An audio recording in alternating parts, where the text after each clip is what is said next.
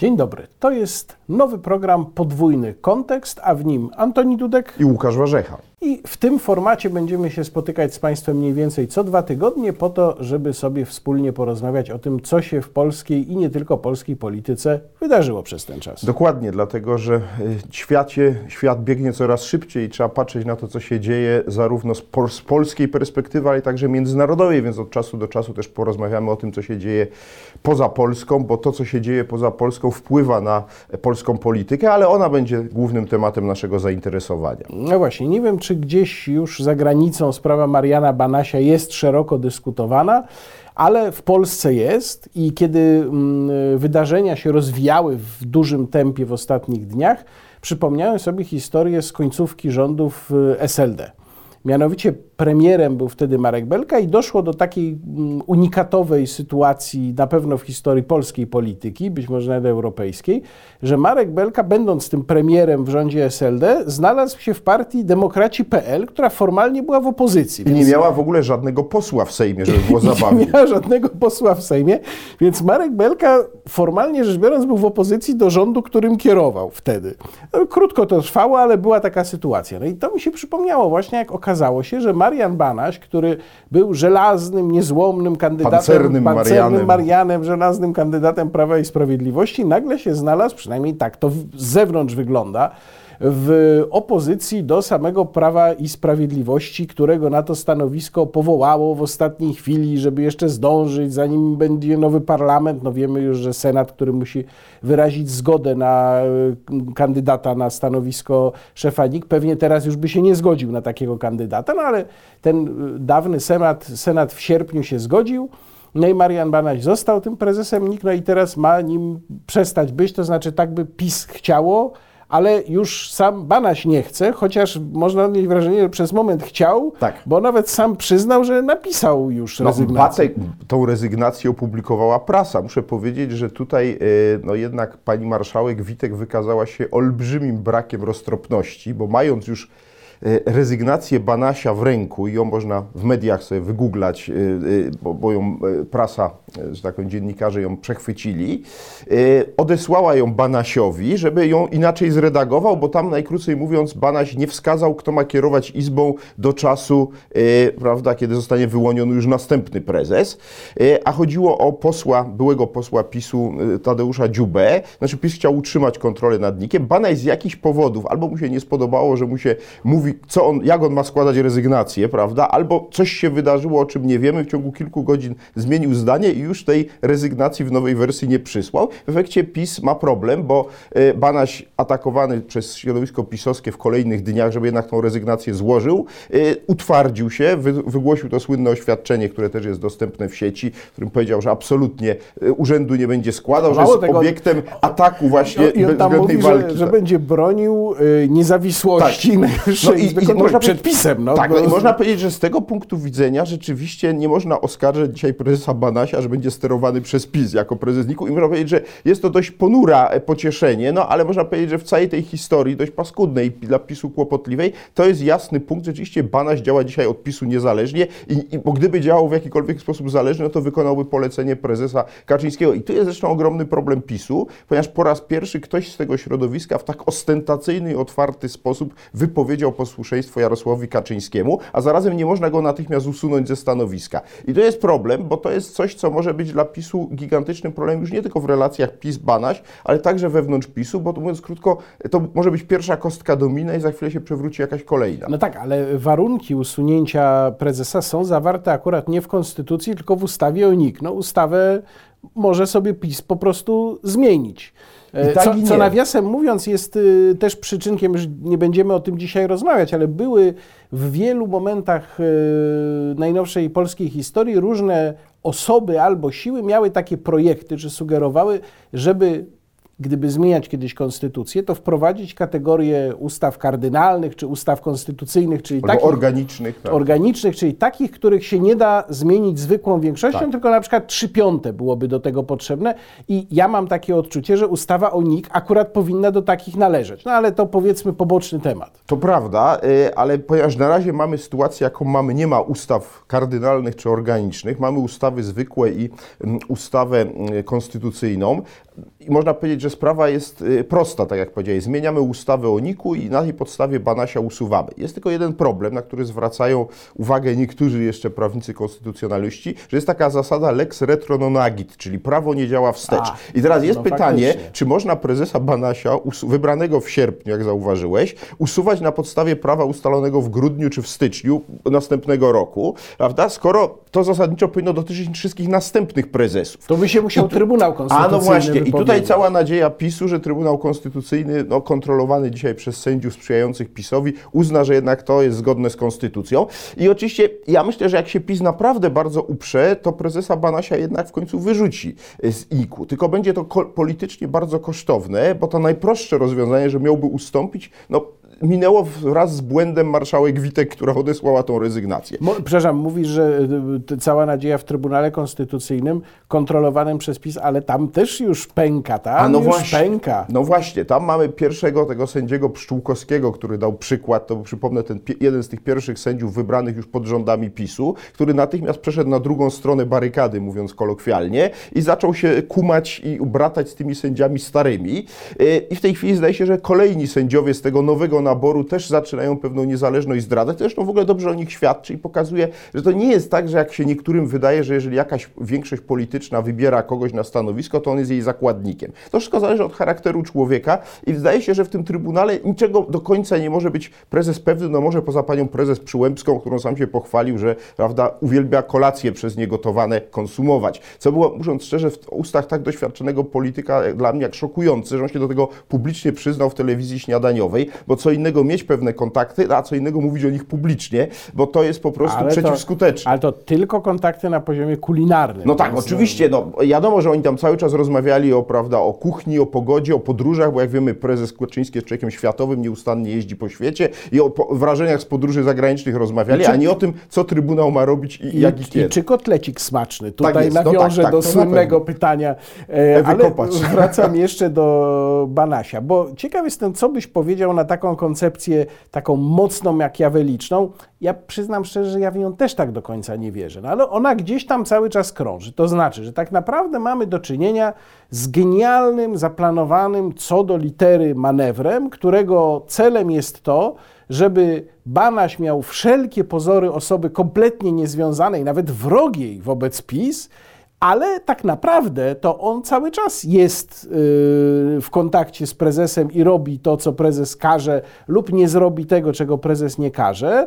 I w ten sposób, jeżeli na przykład nikt nie skontroluje, albo nieuważnie skontroluje, albo będzie miał jakieś wątpliwe wnioski pokontrolne dotyczące instytucji państwowej, bo przecież nikt kontroluje instytucje państwowe, czyli te, którymi kieruje Prawo i Sprawiedliwość, to wtedy będzie można powiedzieć, Banaś? My tego pana nie znamy. On jest z nami w kompletnym konflikcie. My nie mamy w ogóle nic tutaj Ja do powiem czynienia tak, oczywiście sprawą. można snuć zawsze różnego rodzaju teorie, ale ta wydaje mi się niezwykle wątpliwa, ponieważ ona PiS już kosztuje wizerunkowo bardzo dużo i będzie kosztowała jeszcze dłużej, No zwłaszcza właśnie. jak PiS podejmie te działania, bo jakieś będzie musiał podjąć, żeby Panasia usunąć. To jest powód, No dla którego ja też Ja bym wątpię. nawet się zgodził z tą sprawą do, do spotkania słynnego nowo- nowogrodzkiej prezesa Kaczyńskiego z prezesem Banasiem, czyli 28 listopada panowie z obecności ministra Kamińskiego się spotkali i do tego momentu PiS mówił tak, my chcemy dymisji Banasia, ale tak na miękko. Po czym ogłoszono wyrok, sam prezes zażądał od Banasia dymisji. I to jest rzucenie autorytetu prezesa. Cała Polska widzi, prezes. Kaczyński, naczelnik państwa, żąda od Banasia, który wywodzi się ze środowiska pisowskiego, masz ustąpić. I Ktoś go, I Banaś go nie I słucha. Banaś go nie słucha, tylko publicznie w istocie rzeczy oskarża. Oczywiście w tym swoim wystąpieniu telewizyjnym nie mówi wprost o Kaczyńskim, że to ty jesteś tym, kto bezwzględną grę przeciwko mnie i mojej rodzinie prowadzi, no ale przecież nie opozycja, bo opozycja Banasia atakowała jeszcze zanim, był, zanim został prezesem NIK-u, więc ona już od dawna z nim tą bezwzględną grę prowadziła, a nagle Banaś mówi, że teraz jest obiektem bezwzględnej gry. A No to- syn pana Banasia tymczasem a no zwolniony właśnie, i teraz ze spółki i Skarbu te- Państwa. Właśnie, i teraz gdybym miał budować teorie spiskowo-makiaweliczne, to bym twierdził, że ta sprawa ma inne, drugie dno, a mianowicie, że głównym bohaterem tak naprawdę jest syn e, Mariana Banasia, Jakub Banaś. I ja mam w ogóle podejrzenie, że tu ojciec kryje syna. I większość tych spraw związanych z hotelem w Krakowie to jest dzieło syna, natomiast ojciec z jakichś powodów najprawdopodobniej nie chce tego powiedzieć wprost.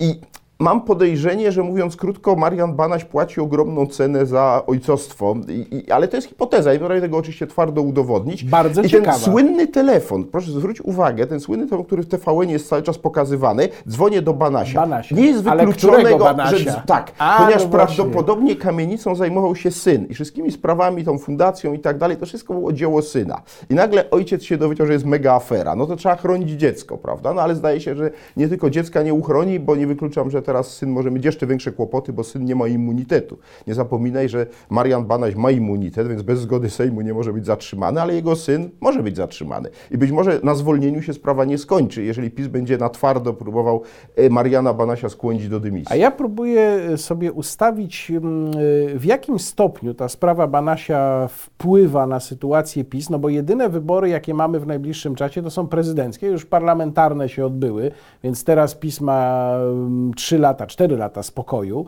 E, Ale mamy jeden z tych najnowszych sondaży i on pokazuje ciekawą rzecz, pokazuje wyraźny, to już nie jest tam jakiś margines, tylko wyraźny o bodajże 5 punktów spadek Prawa i Sprawiedliwości, a o 6 aż punktów wzrosła Konfederacja.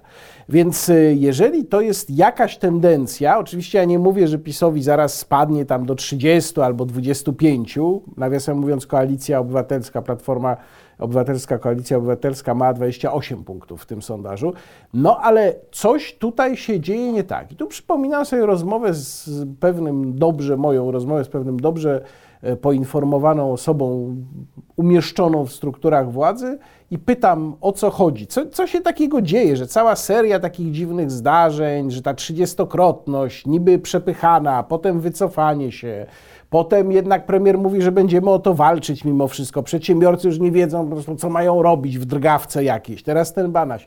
I ta osoba mówi mi, y, słuchaj, y, bo, bo wszyscy są zmęczeni, bo zmęczenie jest takim czynnikiem, z którego może wy sobie tam na zewnątrz nie zdajecie sprawy, ale u nas to odgrywa dużą rolę. I to widać, że już takie no, no ciągnie się to, ale już i fizycznie są zmęczeni, i psychicznie są zmęczeni, i tracą perspektywę i obraz całości. A jak do tego jeszcze dorzucimy nieobecność y, naczelnika, no bo znaczy on jest obecny no, telefonicznie Ale pewnie, chory. ale no właśnie, ale to nie jest to samo, co wtedy, kiedy siedzi na Nowogrodzkiej tam w tym swoim gabinecie. To być może rzeczywiście taka jest odpowiedź na pytanie, Znaczy, co ja się się dzieje. całkowicie zgadzam z tą diagnozą i to nie jest tylko kazus PiSu, to też jest kazus Platformy w drugiej kadencji. No wcześniej nie mieliśmy nigdy partii, która by rządziła po, poza Platformą dwie kadencje pod rząd, ale z innych krajów wiemy, że istnieje taki mechanizm zmęczenia sprawowaniem władzy i w PiSie to się moim zdaniem będzie nasilało. Natomiast kluczem są wybory prezydenckie i teraz nie wiemy na ile sprawa Banasia i inne problemowo no zmęczenie wpłynie na reelekcję Dudy, bo jeżeli ta reelekcja nastąpi, to ja myślę, że PiS z kłopotami, ale jednak przetrwa całą kadencję. Natomiast jeżeli Andrzej Duda z jakichś powodów nie wygra w maju 2020, czyli przyszłego roku, e, wyborów prezydenckich, to moim zdaniem będziemy mieli znacznie szybciej przedterminowe wybory parlamentarne, bo cały układ władzy się zacznie rozsypywać, ponieważ system polityczny ulegnie zablokowaniu. Bez prezydenta w naszym systemie politycznym e, rząd niewiele może zdziałać, chyba że ma trzy piąte w Sejmie. No, A jeszcze rząd Senat. Morawieckiego Jeszcze- nie ma. jeszcze I jeszcze Senat. Senat, ale Senat jest takim spowalniaczem, natomiast s- prezydent może nie tylko spowolnić, może zablokować, bo Senat, jak wiemy, może wprowadzić poprawki czy wprowadzić weto do ustawy, ale tak. Sejm zwykłą większością... tam przez e, miesiąc może trzymać Dokładnie, ale później ustawa idzie do podpisu prezydenta i dopiero prezydent może zawetować i tu już trzeba trzech piątych. I to jest moment decydujący. Zatem PiS musi jednak się zmobilizować, rzucić resztkę swoich sił na reelekcję Dudy. Na razie to wszystko i wygląda dla PiSu dobrze, w tym sensie, że y, no, Duda jest dzisiaj faworytem, ale tak naprawdę jeszcze do końca nie wiemy, kim, komu, z kim będzie musiał walczyć. Podrzucono mu ym, Stanisława Piotrowicza i Krystynę Dokładnie. Pawłowicz. I to na pewno uroczystość zaprzysiężenia będzie kłopotliwa bardzo dla prezydenta, bo będzie musiał w tym momencie coś powiedzieć. No i każde słowo, które powie, będzie prawdopodobnie później wykorzystane w kampanii przeciwko niemu. Natomiast no, prawdziwe problemy dla Dudy zaczną się dopiero wtedy, jak się uformuje już ta lista konkurentów. I tu się pojawia oczywiście kandydatura Szymona Hołowni, co O, do którego właśnie. nie wiemy y, jeszcze na 100% czy wystartuje, ale wszystko przemawia za tym, że za moment ogłosi y, y, swój akces w wyborach prezydenckich. No i jest pytanie, komu on będzie bardziej odbierał głosy. Moim zdaniem zaufaniem raczej innym kandydatom niż Duda, ale jeśli odbierze Dudzie choćby kilka procent, to to jest problem, zwłaszcza w drugiej turze, bo czasem wyborcy, którzy odchodzą od jakiegoś kandydata, już później do niego nie wracają. No właśnie, to jest ciekawe, bo pytanie przede wszystkim brzmi, jaki jest cel Szymona Hołowni? Przecież on chyba nie wierzy na poważnie, że wygra te wybory. Ja nawet, prawdę mówiąc, nie sądzę, żeby mu się udało do drugiej tury dojść. Natomiast sądzę, że realistycznie rzecz biorąc, jedynym celem, jaki tu może chcieć zrealizować Hołownia, albo ktoś, kto go kreuje, no bo raczej myślę, że to jest tego typu mechanizm, to jest namącenie w pierwszej turze. Czyli w pierwszej turze przesunięcie jakiejś puli głosów, odebranie komuś jakiejś puli głosów, tylko pytanie teraz komu, bo sam Hołownia, mimo że no jest znany jako celebryta, dziennikarz, konferencjer, to w zasadzie nie wiem, czy ty byś potrafił zrekonstruować jakiś jego pogląd na którąś z takich ważnych spraw dla Polski, typu kształt sojuszu ze Stanami Zjednoczonymi, typu polityka energetyczna. Albo podatkowa. y, Albo polityka podatkowa. No, ja nic o tym nie wiem i nie sądzę, żeby on kiedykolwiek na ten temat mówił. Oczywiście już się zaczęły pojawiać skojarzenia, ja je zresztą też miałem, bo to jest dosyć oczywiste, o Zełeński. Tak jak Wołodymyr Zełeński na Ukrainie, no tylko, że Wołodymyr Zełeński występował y, przez długi czas w serialu, gdzie Grał grał, człowieka, który nagle zostaje prezydentem, więc dokładnie się to zrealizowało. Jeździł również ze swoim takim kabaretem po całej Ukrainie i dawał przedstawienia mm, i moim zdaniem był rozpoznawalny przez Ukraińców dużo, dużo bardziej niż jest przez Polaków rozpoznawalny Hołownia. Więc ja mam jakieś takie poczucie, że no mamy do czynienia nie tyle z Zełęskim, co raczej z drugim Stanem Tymińskim, że to jest raczej, raczej tego typu tutaj No konstrukcja. ale jeśli pamiętamy Stana Tymińskiego z roku 90, to on jednak bardzo namieszał na scenie politycznej, bo przypomnę, że wszedł do drugiej tury, wprawdzie został pokonany mocno i wyraźnie przez Lecha Wałęsa, ale wyeliminował po drodze Tadeusza Mazowieckiego, który na miesiąc przed wyborami e, e, w 90 roku dał się pewniakiem do wejścia do drugiej tury z Wałęsą, a jednak do niej nie wszedł. I z tego punktu widzenia oczywiście najbardziej prawdopodobna jest hipoteza taka, że zadaniem Hołowni jest namieszanie e, wśród tych kandydatów, którzy będą próbowali e, odebrać prezydenturę Dudzie. I przede wszystkim to jest cios w panią Kidawę Błońską, która najpewniej wyda, wy, zwycięży w prawyborach w Platformie i e, w Władysława Kosiniaka-Kamysza, bo to są taka dwójka kandydatów centrowych. No, raczej Hołownia jako katolik nie będzie się wyra- jako wyraziście lewicowy kandydat przedstawiał, więc on kandydatowi czy kandydatce lewicy nie przeszkadza, raczej tym centrowym, ale jest tak naprawdę pytanie, czy on nie zdoła odebrać pewnej ilości głosów właśnie temu umiarkowanemu wyborcy Andrzeja Dudy. I być może, że tutaj jest jakieś, e, e, jakaś spekulacja, a nuż się uda go wprowadzić do drugiej tury. Gdyby Hołownia wszedł do drugiej tury, to to jest wielka zmiana na polskiej scenie potencjalnie partyjnej. Przypomnę, jak w 2000 roku ku zaskoczeniu wszystkich e, z Kwaśniewskim, nie było wprawdzie wtedy drugiej tury, bo Kwaśniewski wygrał w pierwszej, ale drugie miejsce zajął nie Marian Krzaklewski, lider AWS-u wówczas rządzącego, tylko e, Andrzej Olechowski. To co się stało? Otóż e, AWS poszedł w rozsypkę, natomiast w to miejsce powstała Platforma Obywatelska, której ojcem założycielem, przypomnam młodszym słuchaczom, nie był Donald Tusk, to był ów Andrzej Olechowski. Więc nie jest wykluczone, że tak naprawdę w kampanii Hołowni chodzi o e, e, stworzenie pewnego potencjału e, społecznego, który umożliwi utworzenie nowego ruchu politycznego. I być może tak naprawdę Hołownia ma być takim człowiekiem, który ma być frontmanem, e, twarzą nowego projektu politycznego, już jest- partyjnego. tak, to jest taka teza, tylko pytanie brzmi, mm, y, czy to się opłaca robić w tym momencie, czyli tuż po wyborach, czyli 4 lata przed następnymi wyborami. Ja tylko szukałem tutaj y, sondażu, który się ukazał. To jest taki ciekawy sondaż, y, ciekawy o tyle, że mm, on pokazywał y, drugą turę tylko. To znaczy, co by się stało, jakby w drugiej turze jakby w drugiej turze Szymon Hołownia stanął naprzeciwko Andrzeja Dudy. E, I tam wyszło, że Szymon Hołownia dostaje, jeżeli dobrze pamiętam, bo cały czas tego szukam, em, 28%, a Andrzej Duda bodajże 43,8%. Dobrze, ale to ja ci chyba, powiem tak, ale poczekaj, A ale bardzo duża liczba niezdecydowanych. No właśnie, ale słuchaj, jeżeli kandydat, który właściwie no, niemal na pewno wystartuje, ale jeszcze nawet nie zaczął kampanii, dostaje 28% w drugiej turze, to co może się wydarzyć za pół roku? Znaczy, do czego zmierzam? Przepraszam, y, Duda 48,3, No dobrze. a Hołownia 28, Dobrze, czyli ale, 20 do, punktów ale różnicy. no dobrze, w porządku, ale to jest dopiero właściwie początek. Ja odwołam się do 2015 roku, to jest najświeższa pamięć. No pamiętamy wszystko, jacy miał notowania Andrzej Duda, kiedy go w listopadzie No tak. 2014 roku e, wysunięto jako kandydata PiSu. Miał e, notowania na poziomie kilkunastu procent, czyli gorzej niż notowania partii o nazwie PiS. Sam prezes Kaczyński mówił, że dawał mu 15% szans na zwycięstwo. No i co się później wydarzyło? Później mniej więcej dopiero od lutego bo jeszcze w styczniu te no, sondaże były dla Ko- Ko- Komorowskiego niezwykle korzystne. Dopiero od końca lutego zarysował się trend niekorzystny dla Komorowskiego, a korzystny dla Dudy. I przy okazji dla Pawła Kukiza, prawda? E, więc e, wybory prezydenckie mają to do siebie, że one się rozstrzygają w ostatnich kilku tygodniach. I oczywiście dzisiaj Andrzej Duda ma tak ogromną przewagę, że może jej nie stracić. Tylko pamiętajmy, że Komorowski miał jeszcze większą przewagę. Przy Komorowskim była dyskusja, e, że prawdopodobnie niektórzy twierdzili, że może wygrać w pierwszej turze. Przy Andrzeju Dudzie niewiele jest dzisiaj głosów, że on może wygrać w pierwszej turze, czyli jego próg startu jest nieco niższy niż no Komorowskiego. tak, no, ale u niego działa to, że w drugiej turze cały antypis będzie głosował na tego drugiego kandydata. Tylko pytanie, jak duży jest ten twardy antypis? No bo tutaj też można powiedzieć, że te 28% na Hołownię w tym sondażu, no to właśnie ci twardzi antypisowcy, a te 27% to tak nie wiadomo co. Tylko jak sobie pomyślę, jaką pracę wykonuje Andrzej Duda, no on fizycznie pojechał już do każdego powiatu to w prawda. Polsce. No Hołownia no, nie jest na ekranie telewizorów. wszystkich. Tak. no. Nie, więc dlatego Hołownia nie zdąży objechać wszystkich, tylko pamiętajmy jedno. PiS w tych wyborach, które mieliśmy w tym roku, za każdym razem dostawał 40 kilka procent. I teraz jest pytanie, y, czy jeżeli będzie wybór zero-jedynkowy, a w drugiej turze wyborów prezydenckich No jest tak. 0,1, przekroczy ten magiczny próg 50%. Ja uważam, że oczywiście Andrzej Duda ma szansę. Gdybym miał dzisiaj oceniać, to bym postawił 60% na zwycięstwo Andrzeja Dudy. Czyli, że on jest dzisiaj y, y, faworytem.